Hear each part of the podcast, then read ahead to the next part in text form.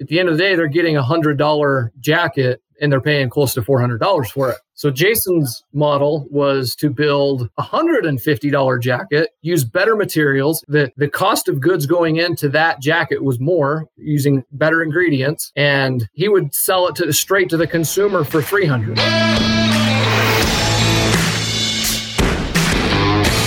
Welcome to the Hoyt Bowhunting Podcast. I'm your host, Alan Bolin, and I am really stoked today to have Kevin Wilkie, my longtime friend who is working with KUIU. And, interestingly, Kevin and I worked together quite a few times over the years at different companies, and we're working together at KUIU again. It's pretty exciting. Yeah, every brand I've ever worked with, you're there. You're one of the guys. Just by coincidence, too. That's the funny thing. It's really cool. So Kevin, what's your position with KUIU? I'm the marketing development director. Okay. Define that, if you don't mind. So I manage most of our written content. So I'm not the guy writing all of it, but it's going through my hands at one point or another, whether it's a product description or email or something that you read from KUIU. I am often the guy that helps put that together or oversees the management of it. Okay. So, and I'm doing quite a few other things as well, like do a fair amount of product testing. My job revolves around the product mostly, and then our content that we put on our website, on our Learn section. It certainly seems like KUIU is one of the hottest brands in the hunting industry. Has it been about 10 years now? Exactly to the day. It's funny that you ask that, but March 30th, 10 years ago, right now is when Jason Harrison flipped the switch and made KUIU go live. Are you serious? Yeah. Today is the anniversary. Yep. That's awesome. Yeah, no doubt. It's a pleasure to be talking about the brand then on such an important day. That's cool. Yeah. So I, I've watched it over the last 10 years. I have hunts in 2011 where I have pictures of myself wearing KUIU. So I guess that was the first year. Yeah, definitely. Yeah. Yep. So that's cool. So over the last 10 years, I've seen this explode from where people couldn't even pronounce the name and people saying, what pattern is that? Yeah, some people still can't. That's true.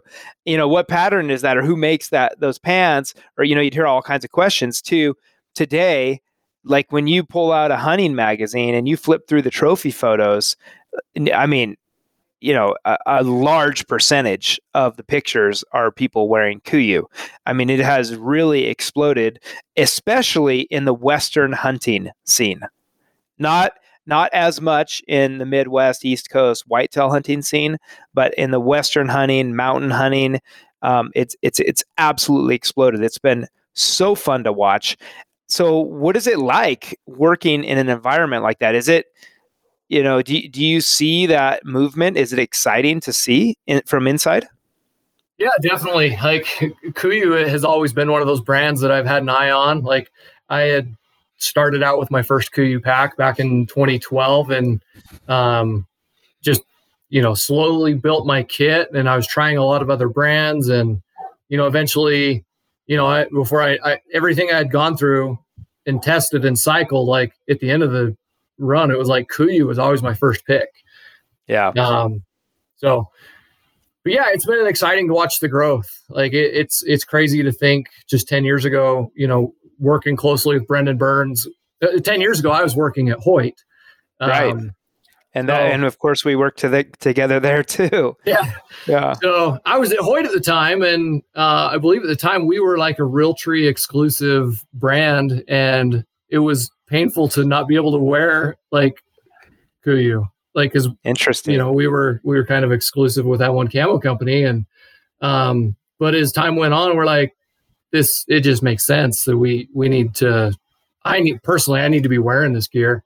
But yeah, to your point, it started in the West. That's where our roots are at. Gear built specifically for mountain hunting, especially sheep hunting. I'm not a sheep hunter, but I definitely appreciate all the benefits on my high country mule deer hunts and elk hunts. It's the same thing. Yeah. It's totally the same thing. Yep. So yeah. It's not for only that. Like, it's not that you can't use it for whitetail hunting. I mean, there's tons of guys that do. Of course we both do. I mean, it works fantastic, but it just hasn't, it's not, there's a definitely group of people using it, but it's not like you see with mountain hunting where you flip through the pages of a mountain hunting journal and it's a high percentage of the pictures, where maybe whitetail hunting, you don't see quite as high of a percentage. So, and maybe later we can talk about, what your future plans are, but I was curious about the model. I've never seen KUIU in a Cabela's or a Sportsman's Warehouse. I've never seen it sold online by anybody except KUIU.com. And so tell us about that model and your opinion of how it, if it helped the brand, how? Yeah. So, I mean, it's getting more popular now, but a business that's direct to consumer was a very new thing 10 years ago. Like nobody, I think people had tried it, but nobody had successfully pulled it off in the hunting space. Well, there were a lot of direct-to-consumer companies, but they were so tiny, like little tiny niche camo companies or whatever, that they had their little, a very specific group that followed them, but it was tiny. Nobody had blown it up like KUIU did.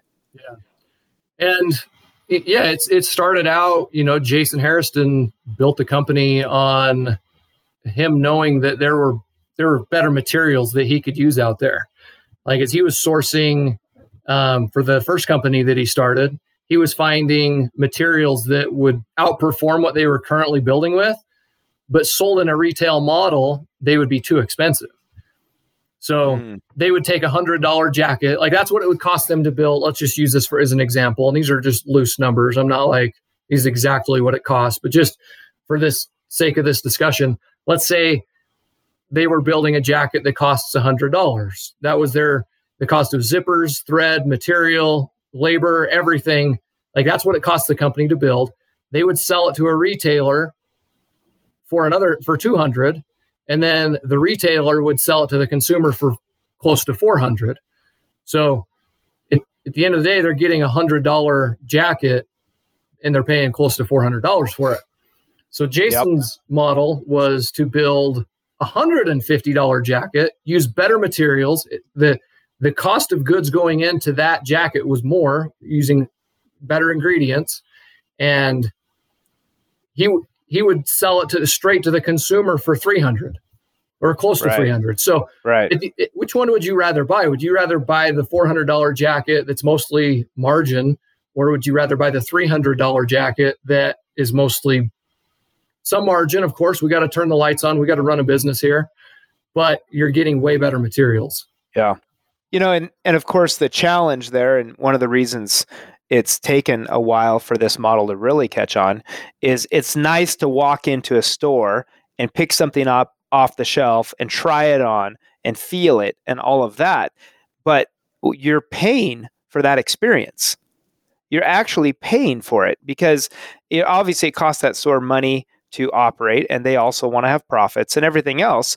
So that's where that extra margin comes in, is your ability to walk in and touch it and feel it.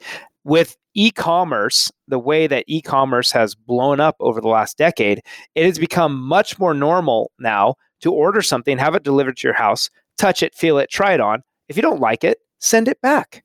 Yeah. If it doesn't fit, send it back. It's the same thing. It's just you're cutting out that in-store experience, which you may think is free at first glance, but it's not free. It's adding cost onto the product. Pay for every bit of it. Yeah. That's super interesting.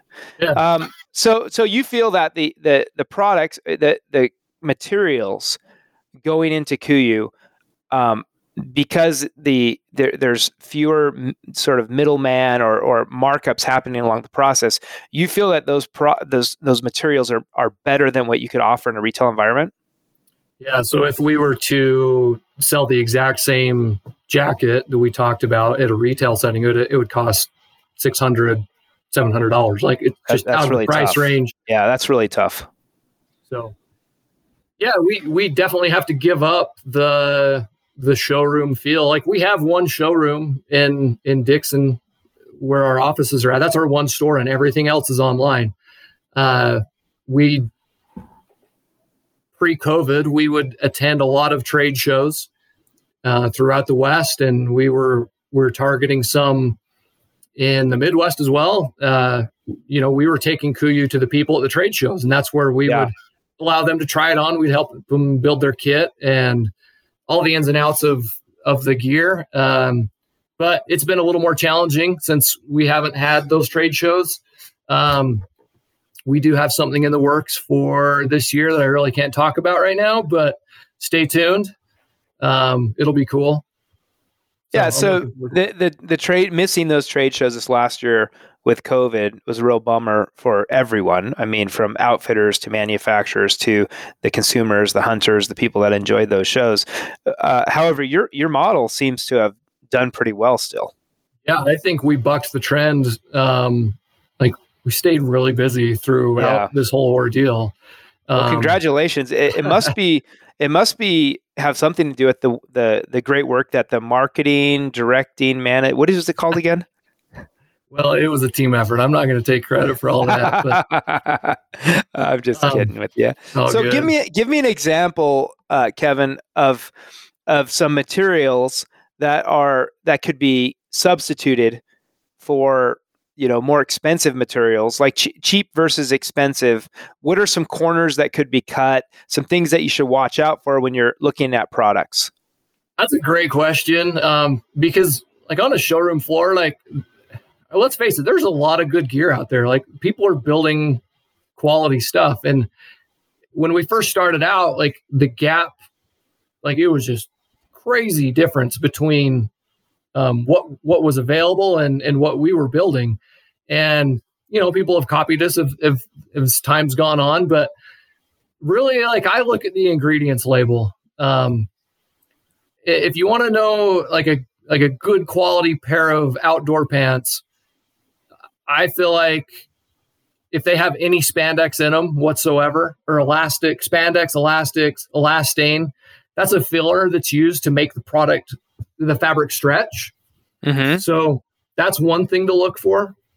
So spandex, I've heard it talked about negatively a lot. Tell me why, though. I want to understand, what is it about spandex?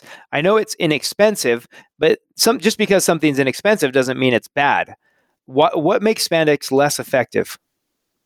Number one, it's heavy. It adds a lot of weight to the garment. So I know for KUIU, that's a big deal. The gear is so light. And that's always been paramount for us, is making something ultra lightweight that without sacrificing durability or performance. Yeah. So it's been proven time and time again that human performance is directly related to the weight of what's on your back or your legs or your feet. Especially when you're loading up a 14-day pack. Sure. I mean, if you load up a 14-day pack full of clothing, the pack itself, all your tent, sleeping bag, and you add all of that stuff together, and you add a few, just a few ounces to each of those. Ounces equal pounds when you add them up, and you're talking the difference of maybe 5 pounds, maybe 10 pounds if you're using. And I've seen more extreme cases for sure, but using the pretty light stuff to ultra light stuff, it's a 5 or 10 pound difference on a 14-day pack. Yep, and that can be the difference between whether you decide to bring a spotting scope or not. The things that are vitally belong in your pack, to where you hit the limit and you're like, okay, I got to leave my spotting scope at home or my tripod. The benefits of being light on your feet are more than proven. Like the U.S. Army did studies back in the 60s and 70s about human performance and how your body is affected by having weight on your back. And any way we can trim that weight, regardless of how good a shape you're in, if you have extra weight on you, it slows you down. Doesn't matter how good a shape you're in. That's right. So spandex is heavy. Adds a lot of weight. What else? It's slow to dry. Like when you get a fabric wet, which happens when you're out hunting, unless you just don't hunt in the rain, which I personally do. I know you do. Mm-hmm. When your gear gets wet and you have to wear it dry, that can be very miserable. When you have a filler like spandex woven throughout the fabric that's retaining water, like it gets super uncomfortable. You're miserable trying to wear something dry when it's littered with spandex. Right. Another aspect of it, since it retains water, that sweat as well. When you're hiking hard and you're sweating and it's not evaporating and it's sticking to your clothing, that's a breeding ground for bacteria and smell. Like there you go. Right. Alan, when you go on a 14-day backpack, how many pairs of pants do you typically take? One. So you wear the same pair of pants from day one. Absolutely. Yeah. Absolutely. I have a pair of rain pants and a pair of mountain pants. Like I wore the Kutana last year, and I have one pair of thin long johns. So I have three bottom layers. So if I need to make my pants feel like they're clean, I just put my long johns underneath and they feel clean. So yeah, you're the guy we're building this gear for. Somebody that can wear a pair of pants 14 days straight. And if you have a pant that's littered with spandex, they get blown out after the fabric fatigues. It stretches out. It's growing bacteria. It's got a bad smell to it. You probably be if anybody at home that's listening to this, they're looking at their hunting pants right now to see what their spandex content is. It might be okay for like day hunting, but that stuff will not fly on a 14-day hunt. Right. And that is who we're building our gear for.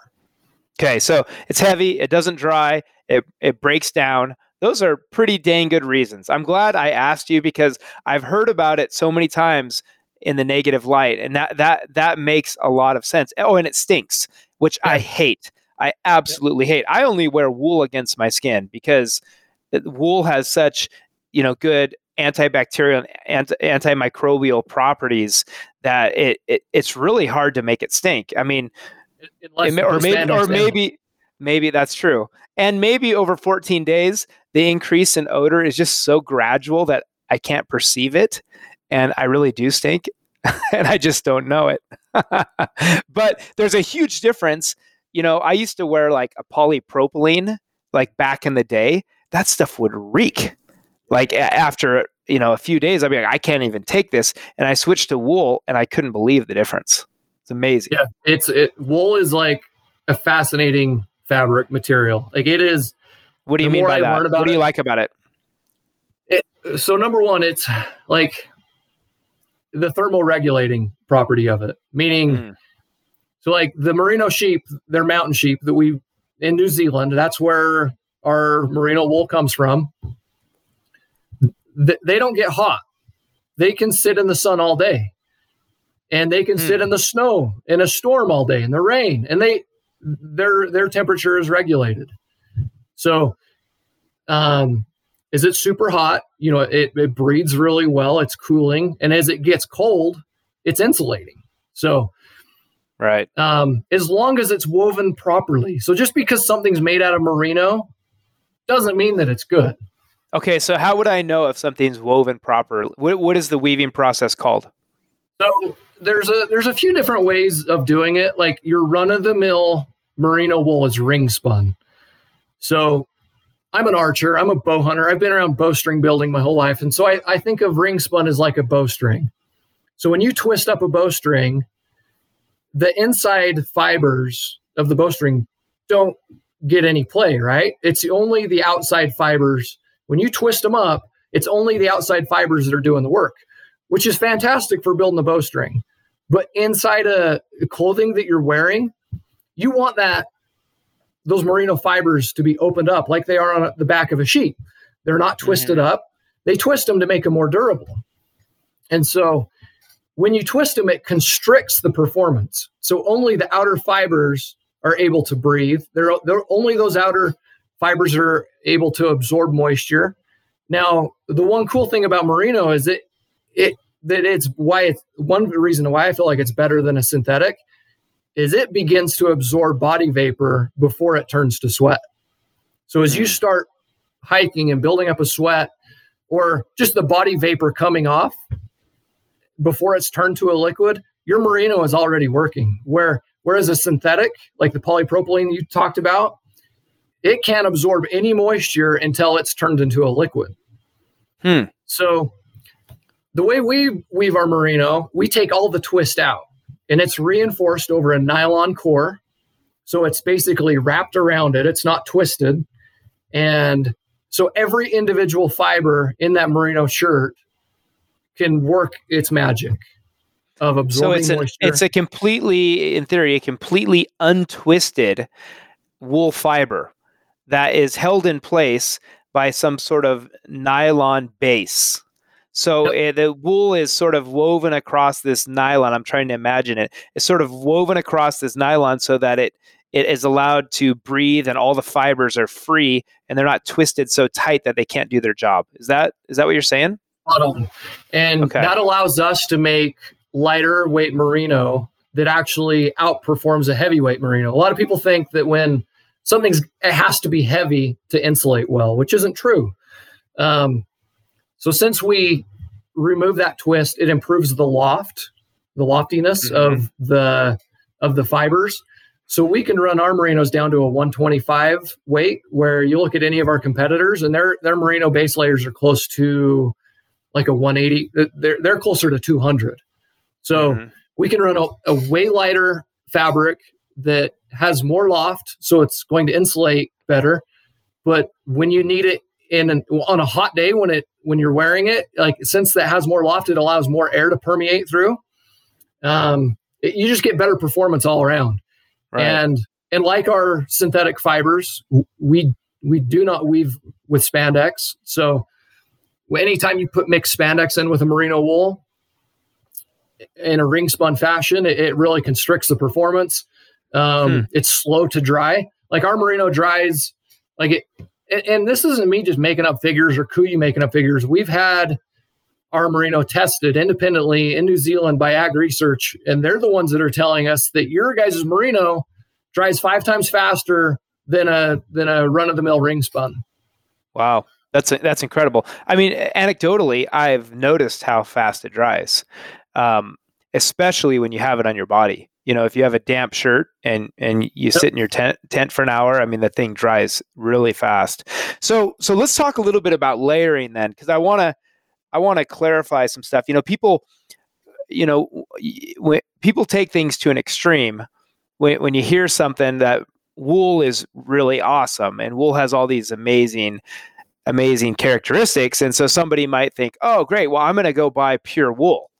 I'm just going to wear 5 layers of wool. And I think, I mean, personally, and you can give your opinion as well, but I personally love wool against my skin, in particular, the lighter weight KUIU merinos. I love them against my skin.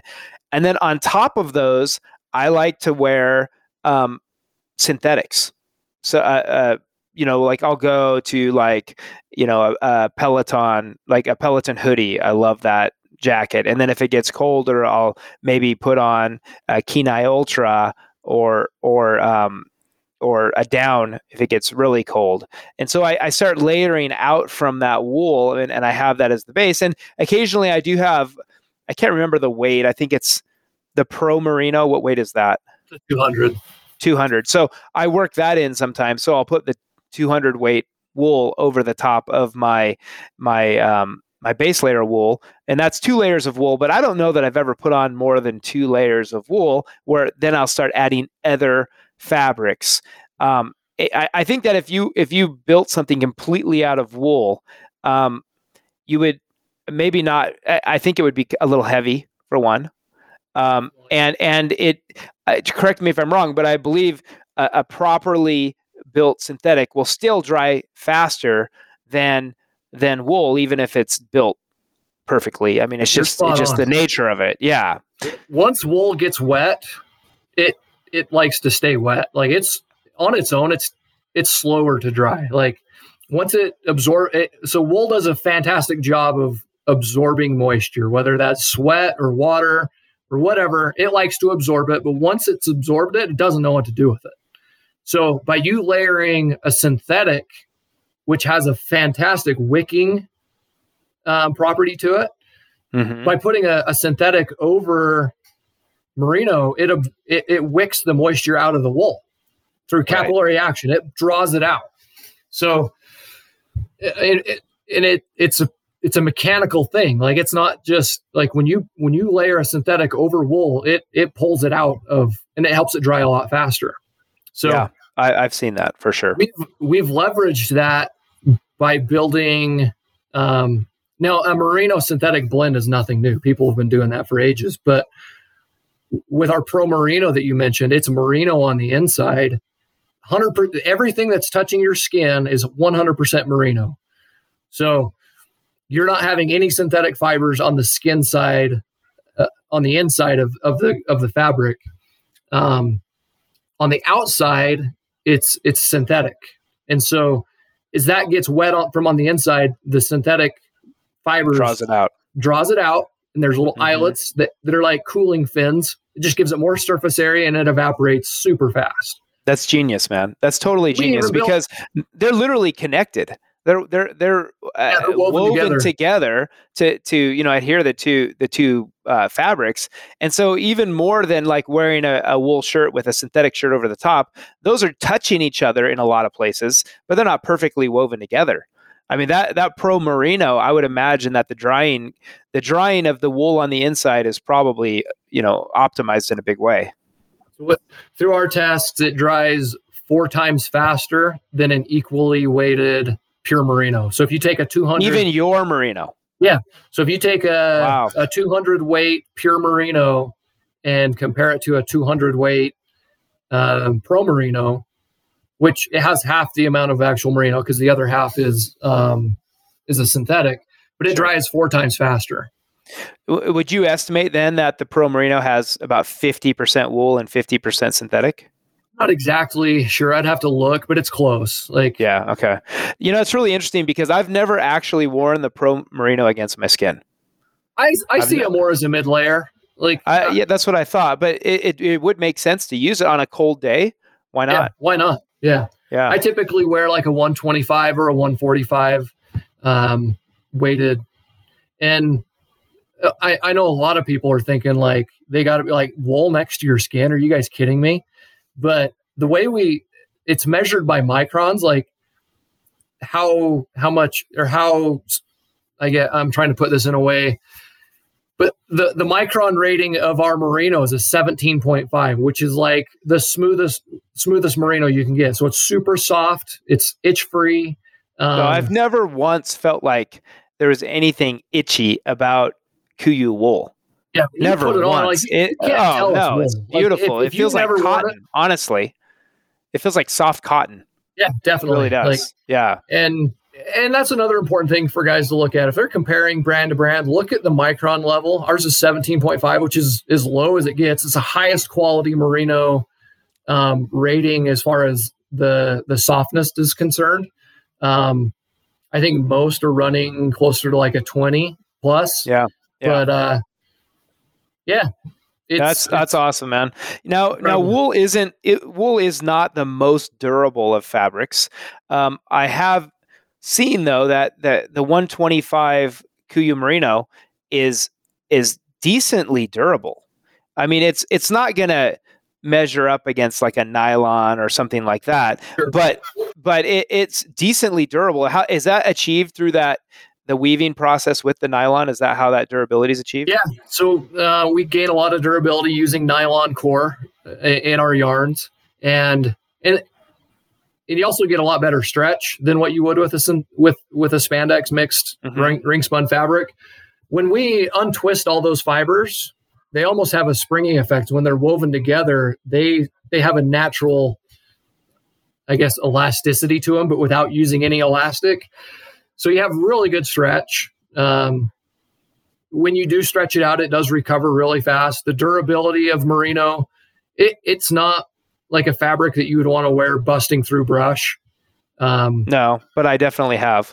Yeah, I have too. Like you'll get a few snags here and there, but if durability is like of utmost importance, I would recommend one of our Peloton base layers. Yeah. And that's a really great point, Kevin. I hear this a lot from friends looking at getting KUIU. They say, well, I don't understand. What's the difference between this Peloton base layer and this merino base layer? Or what's the difference? I mean, they'll come up with all kinds of products that are close. They're similar, like the Kutana pant compared to the Attack pant, or the Guide jacket versus the Axis jacket, right? Yeah. There's a lot of like these very similar products that have, maybe at first glance, you think these things are pretty close, but in the details, there's some pretty big differences that get some pretty different results. When I'm backpacking, I always have my merino base layer, but I have a Peloton base layer as well that I carry with me. Sometimes they go on at the same time with the Peloton over, but there are hot days where I'm out hiking around where I just wear the Peloton. I like it. It feels good. I don't have to worry about it getting torn on stuff and all of that. So they may look almost identical, but they're very different. The merino is going to avoid bad smell better. It should have some wicking, some great wicking properties, and some insulative properties as well. Where the Peloton is more of a durable, it does wick, of course, too. It's a synthetic; it's going to wick really well. Give me like, how do you like? Let's use an example or two. Like, let's talk about the Kutana and the Attack pant. They look so similar. Like it's the same. You could take either of those on a sheep hunt and be very happy. And I see differences, but let's give an example of how products that look pretty similar are actually there are some cool key differences. Yeah, and I would recommend when I look at them in solid colors. So when you're looking at them in camo colors, like when you're on the site, toggle through and look at it, see what it looks like in a solid. And sometimes that when you have something that's all camo, they just look camo. Like it's hard to tell the difference between the two. So that's one thing to help when you're trying to distinguish between one pant or the other. Yeah, because you'll see the cut and the seams and all that stuff. Yeah, you'll see. So the difference between the Attack pant, which is like our number one, it's like it was the first pant we came out with, and it's still our number one. It's like we call it if the pant to own if you could only own one. So like if you had to buy one pair of pants to last you the rest of your life, it would undoubtedly be a KUIU Attack pant. Nice. They're made out of a Prime Flex polyester. So I know we've talked a lot about spandex. It's a spiraled yarn that's spandex free. And when it's woven together, that's where all the stretch comes from. It's like it's got a springiness to it almost. So they have fantastic stretch. And I've had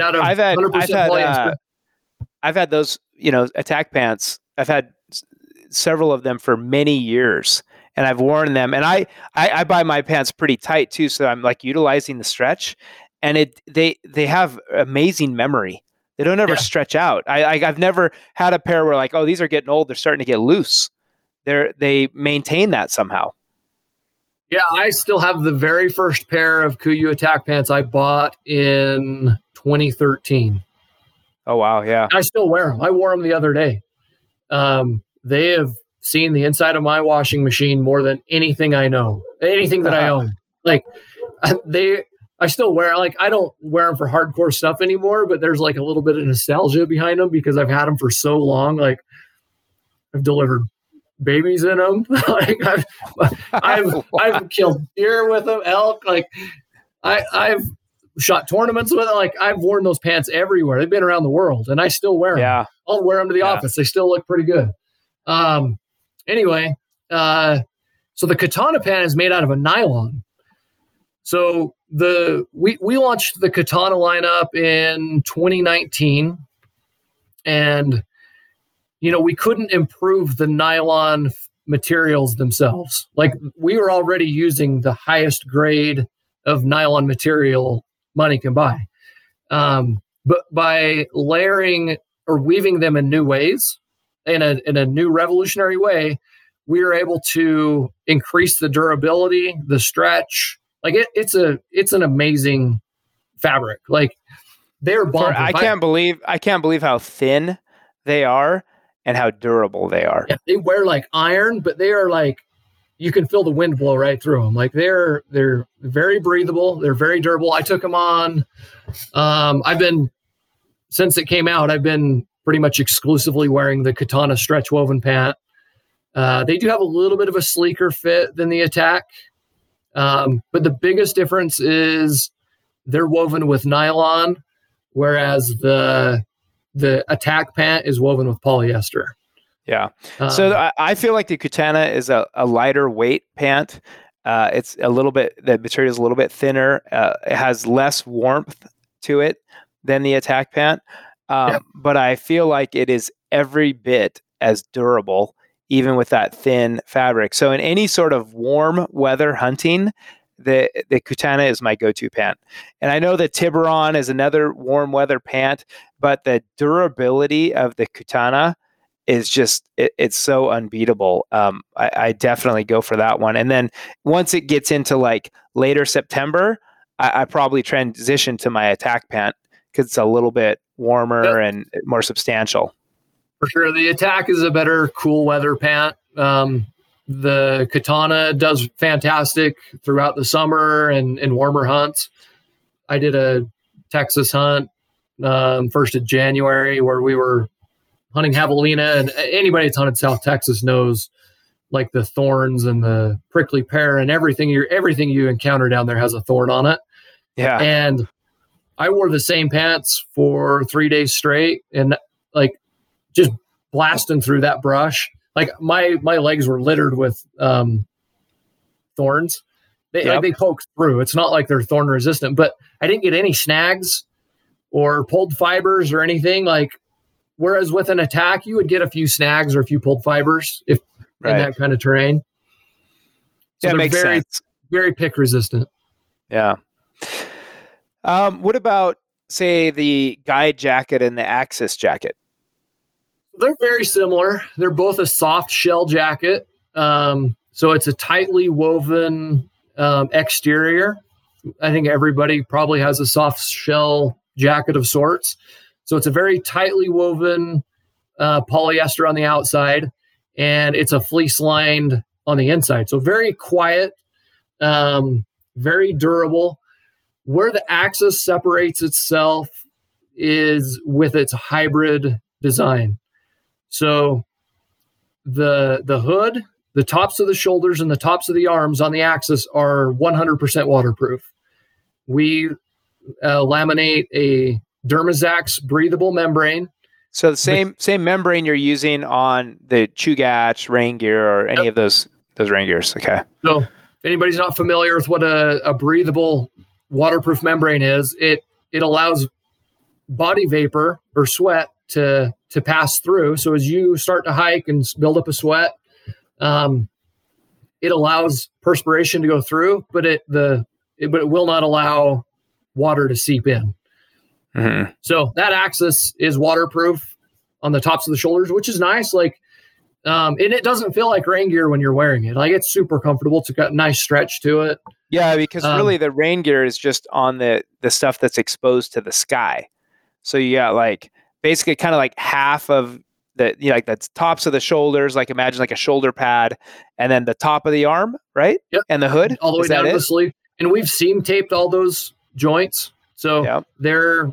You flip it inside out, you can see that it has the seam tape, seam seal. So it's not going to leak through on any of the joints on the shoulders. And it breathes so incredibly well because, I mean, not only does you know the breathable fabric, the waterproof breathable fabric breathe well, but this is next level because only half the jacket is made out of it. So the other half is breathing like a normal fabric. Yeah, so across your back where your pack would rest or your underarms, they're all highly breathable. And the waterproof paneling also adds a level of wind resistance as well. Mm-hmm. So, you know, a Guide, if you don't ever plan on wearing you know, if you're not encountering a lot of rain or you just want a soft shell, like when I'm not a big soft shell guy. But when I do wear one is like when I'm around the truck kind of thing, like scouting or going to shoot a 3D or I don't know, going to the gun range, whatever. Like that's when I'll wear a soft shell. But when I'm backpacking in, I typically leave soft shells at home. Yeah, I agree. I do the same thing. A soft shell jacket is amazing for day hunting, which, you know, I do a ton of mountain hunting and backpack hunting, but every time I add it up at the end of the year, still more than half of my hunting is not backpack hunting. Yeah. It's, you know, a lodge-based sort of setup or using a truck or quads or stand hunting or whatever. And the soft shells are awesome for that stuff. Yeah, I don't normally like rolling up a soft shell and putting it in my backpack. I don't feel like it's the most compact and lightweight thing I could carry for the same amount of warmth and benefit. I like some of the other. So there we go again. Another, you know, when people say, why do they have so many jackets? Well, they're all very different and they do very different things. I love the amount of choices I get when I look through the KUIU webpage. It's incredible how like every little, well, this hunt's going to be more like this. Oh, this product would be perfect for that. Except, let me ask you that. Let's go back to this. What about whitetail? Now, I wear my KUIU whitetail hunting, and it works amazing. I have a layering system I've worked out. Actually, I could talk about it real quick. I wear wool against my skin, and then I go to a Kenai Ultra insulator, and then if it's really cold, I add the Pro Down, and then on the outside, I buy an oversized Peloton hoodie because it's so quiet. And if it happened to be a day where a little bit of rain was expected, then I would actually, what we were just talking about, the Axis jacket. I have an oversized Axis jacket. My only criticism of that system would be the cost, because to put all those products together, right? Now, I use all of them for other hunts, so it's no big deal for me to buy all of that for a whitetail hunt. And it works amazing. Like there's nothing I would prefer more than that. But if there were more of a warmer whitetail product that was kind of designed around that, what are your thoughts on that? I mean, has that been discussed? I'm sure it's been discussed. Yeah, definitely. As we grow, you know, we definitely have our eye on that kind of thing. But yeah, you've been able to take the current product line and build you a layering system that works fantastic for the type of hunting you're doing. That is the beauty of a layering system, is you can scale your comfort by pulling out certain layers or adding others in. So you maintain comfort regardless of the condition, whether you're glassing and holding still or you're hiking really hard. Like we have the layers that you can fill in, and you're right. It is costly to do it that way. And yeah, stay tuned. We're always working on, but to your point, the Axis lineup is awesome for whitetail. Who has ever sat down in a wet tree stand seat for the day? It's miserable. Like the seat on those Axis pants are 100% waterproof, but you get the breathability on the tops of the legs and from like the knees down. So as you're hiking to the stand, you know, and you're picking up residual water off the vegetation, it's not getting soaked in because from the knees down, it's all waterproof, and also the seat. Yeah. So it's really quiet too. It's probably one of our quietest pants we've got. So yeah, and for the majority of whitetail hunting, like something like an Axis pant and jacket with just a regular shirt or two on underneath is going to be more than enough, especially if you're going to sit in it for an evening. And the only time you might get into the extreme layering like I was doing is when it's very cold and you're doing like 12-hour sits. And those, I mean, I don't care who you are, man. If it's below freezing and you're sitting for 12 hours in a stand, it is absolutely cold. Like I've never, honestly, I don't ever get that cold in Alaska as I do sitting in a tree stand in the Midwest on a day in the teens. It is freezing. And so then you get into some of the more, you know, elaborate layering systems, which, by the way, man, I have never found anything as warm as the Pro Down. That thing is unbelievable. As soon as you put it on, it feels like a heater bodysuit. I mean, It's amazing how it, you can feel the heat getting trapped. Literally, like within a minute, you feel like warmth bouncing back at your body. It weighs 13 ounces, the hooded version. It's unbelievable. It has just over 5 ounces of, it's insulated with European goose down. So for the longest time, down was considered a very poor choice for hunting because of what would happen if down gets wet, right? Mm-hmm. Like it loses all loft, like it gets matted up. Yep. Anybody that's ever washed a down comforter knows, like as soon as it gets wet, it just collapses and it loses all insulation ability. But I love our product line. It's so fascinating. Like, and I'm the same way while I worked at Hoyt. Like I'd get so fascinated by the bows and like just the technology behind them. So like. Our down, we start with the finest down. Down is like the lightest and warmest insulating layer known to man. Like there's nothing that can be as light and as warm as down insulation. So we start with European goose down, and then we, it's more. There's more to it than just sourcing good down. Like anybody can go source goose down. Like that's not a hard thing to do. It's how we perfect the down. Have you ever had New York pizza? Yeah. Like New York pizza is like the best pizza in the world, right? Like world renowned. Like New York pizza is the best. So you get these restaurants that have a very successful pizza business in New York, and they go to LA or California or wherever, and they try to use the same tried and true family recipes of the best pizza in the world, and they take it to California and it doesn't work out. It's not the same. And you know what the difference is?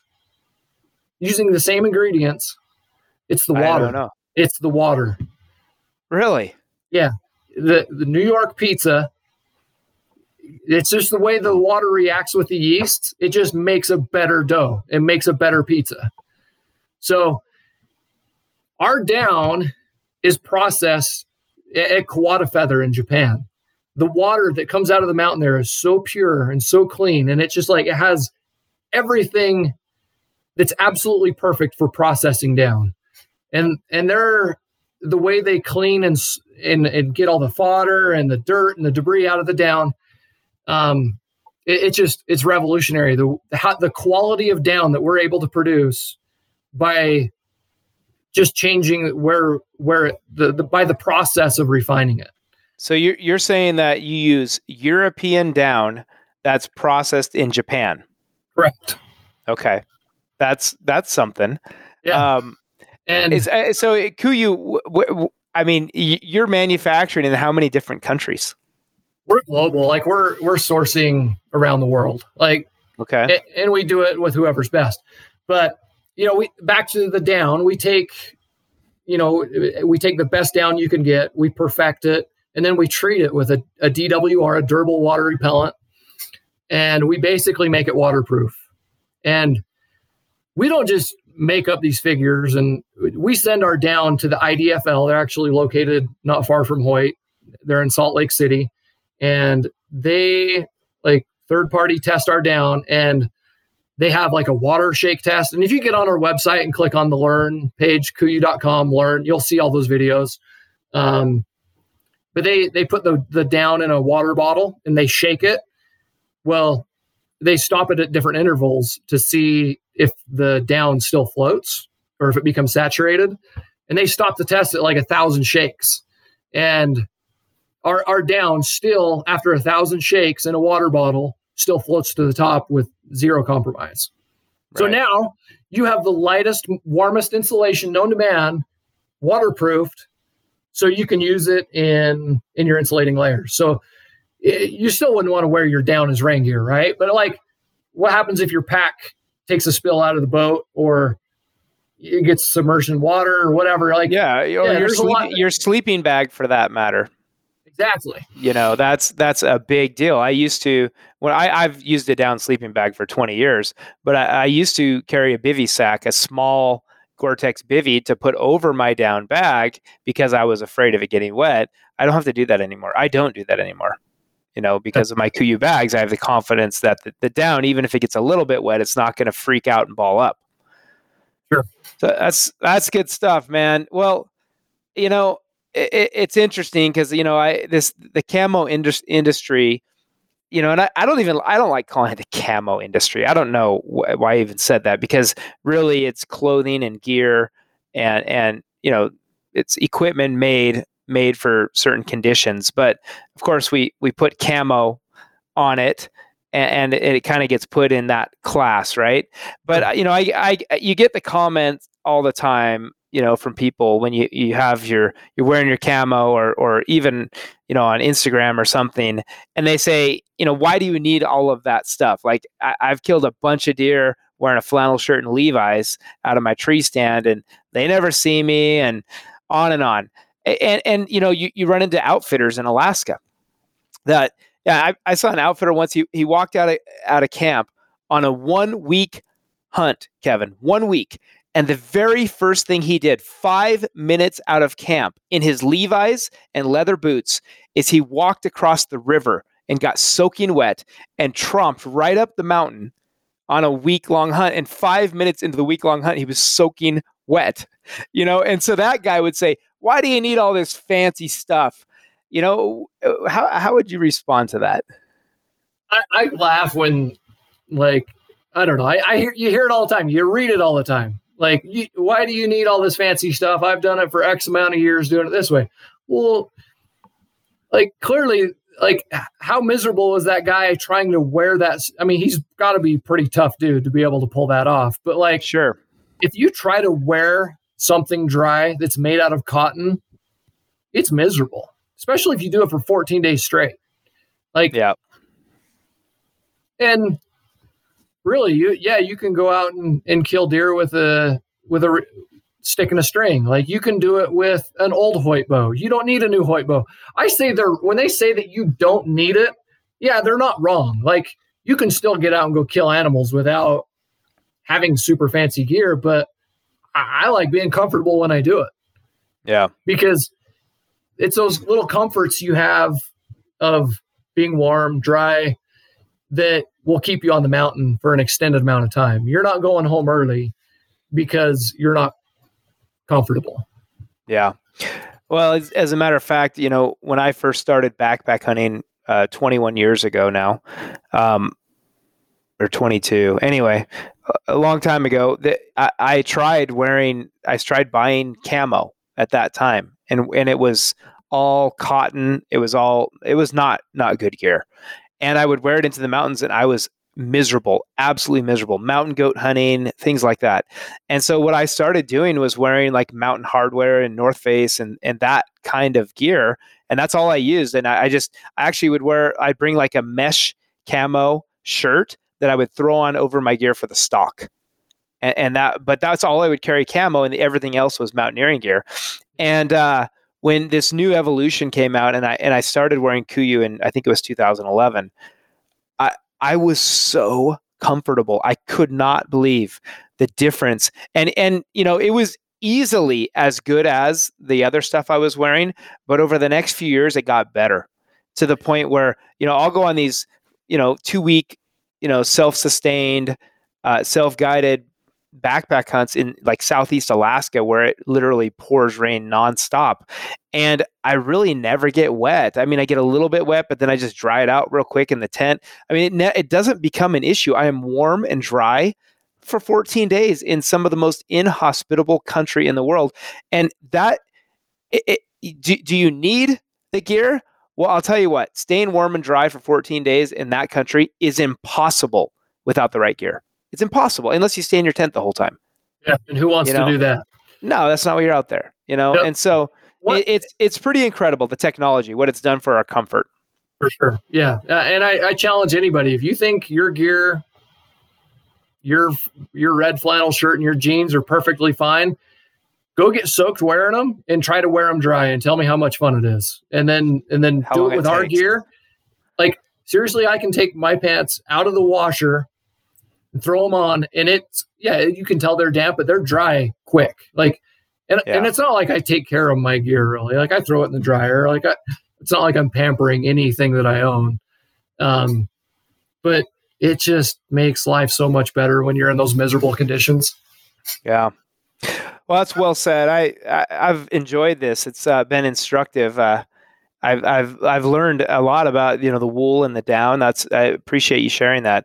Hopefully everybody's found this interesting to learn a little bit more of the science behind the gear. Kevin, do you got any closing remarks? You said it's a 10-year anniversary literally today. That's absolutely incredible. Are we going to see like some announcements or anything on that? Sure. So we'll make a subtle announcement today. This is 10 years since we pulled the lever on KUIU, and but for the month of April, we've got some incredible things planned. Like, we're partnering up with Hoyt. We will be giving away a bow and a complete KUIU layering kit. So a bow and KUIU and all the gear. Nice. We'll be giving that away on Hoyt's social. So stay tuned on that. On our social platforms, stay tuned on there. We're going to be giving away like a $10,000 gift card for just a full on shopping spree for KUIU. Like, you imagine winning 10 grand worth of our gear. Like, I get excited just thinking about it, and hundreds of other prizes. Like, we're making a deal out of it. This is going to be cool. Like, we've been at it Very 10 years cool. and it's a fun way for us to show our appreciation to all of our customers. Well, by the time we get this podcast edited and queued up here, it will probably be right in the middle of that. So as you're hearing this podcast, check out KUIU and Hoyt's Instagram accounts to see what's going on with this. That sounds super exciting. And, you know, it's such a pleasure to me. And I know, Kevin, you feel the same way to work with these two brands, KUIU and Hoyt. Yeah. They really do have a lot of similarities in their innovation and also their demand for quality. And making sure they're building durable and gimmick-free products. They're two companies that I really admire, and I it's a huge honor and privilege to work with them. So, well, buddy, nice talking to you. Yeah, thanks, Alan.